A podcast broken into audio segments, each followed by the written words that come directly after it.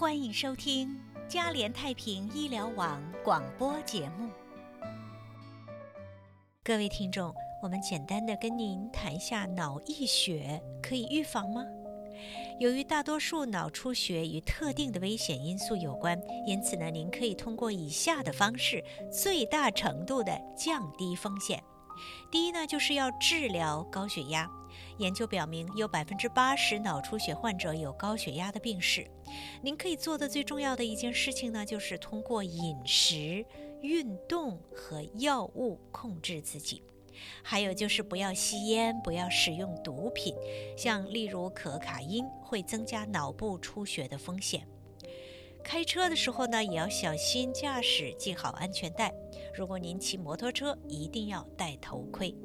还有可以采用的方法就是矫正手术。如果您患有动脉瘤等异常的情况，手术呢有可能帮助预防将来的出血。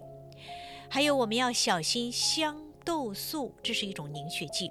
如果您在服用这种稀释血液的药物，有的人称它是华法林，请定期与自己的医生联络，以确保您的血液的水平在正常范围内。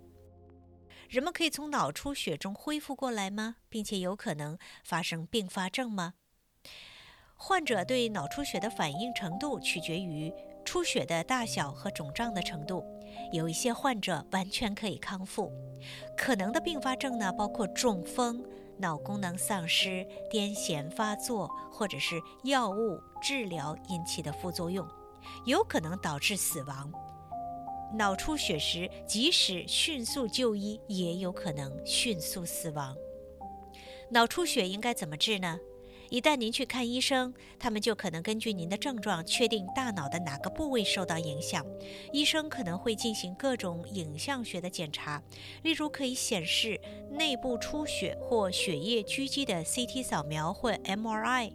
可能会显示视神经肿胀的神经科检查或眼科检查也是可以的。通常不进行腰椎穿刺术，因为这样可能很危险，而且会使病情变得更糟。脑部出血的治疗取决于出血的部位、原因和程度，可能需要进行手术以减轻肿胀，并且防止出血。也可以开某些处方药，这些药物呢包括止痛药。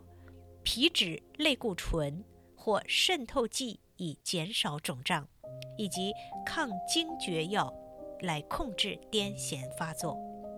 以上资料来源于二零二零年九月的 WebMD，由 Vicky 蔡整理。欢迎您成为嘉联太平医疗网的会员。嘉联太平医疗网联络电话：八七七二八二八二七二。欢迎您上网查询 liipa.com。感谢收听嘉联太平医疗网广播节目，祝您有美好的一天。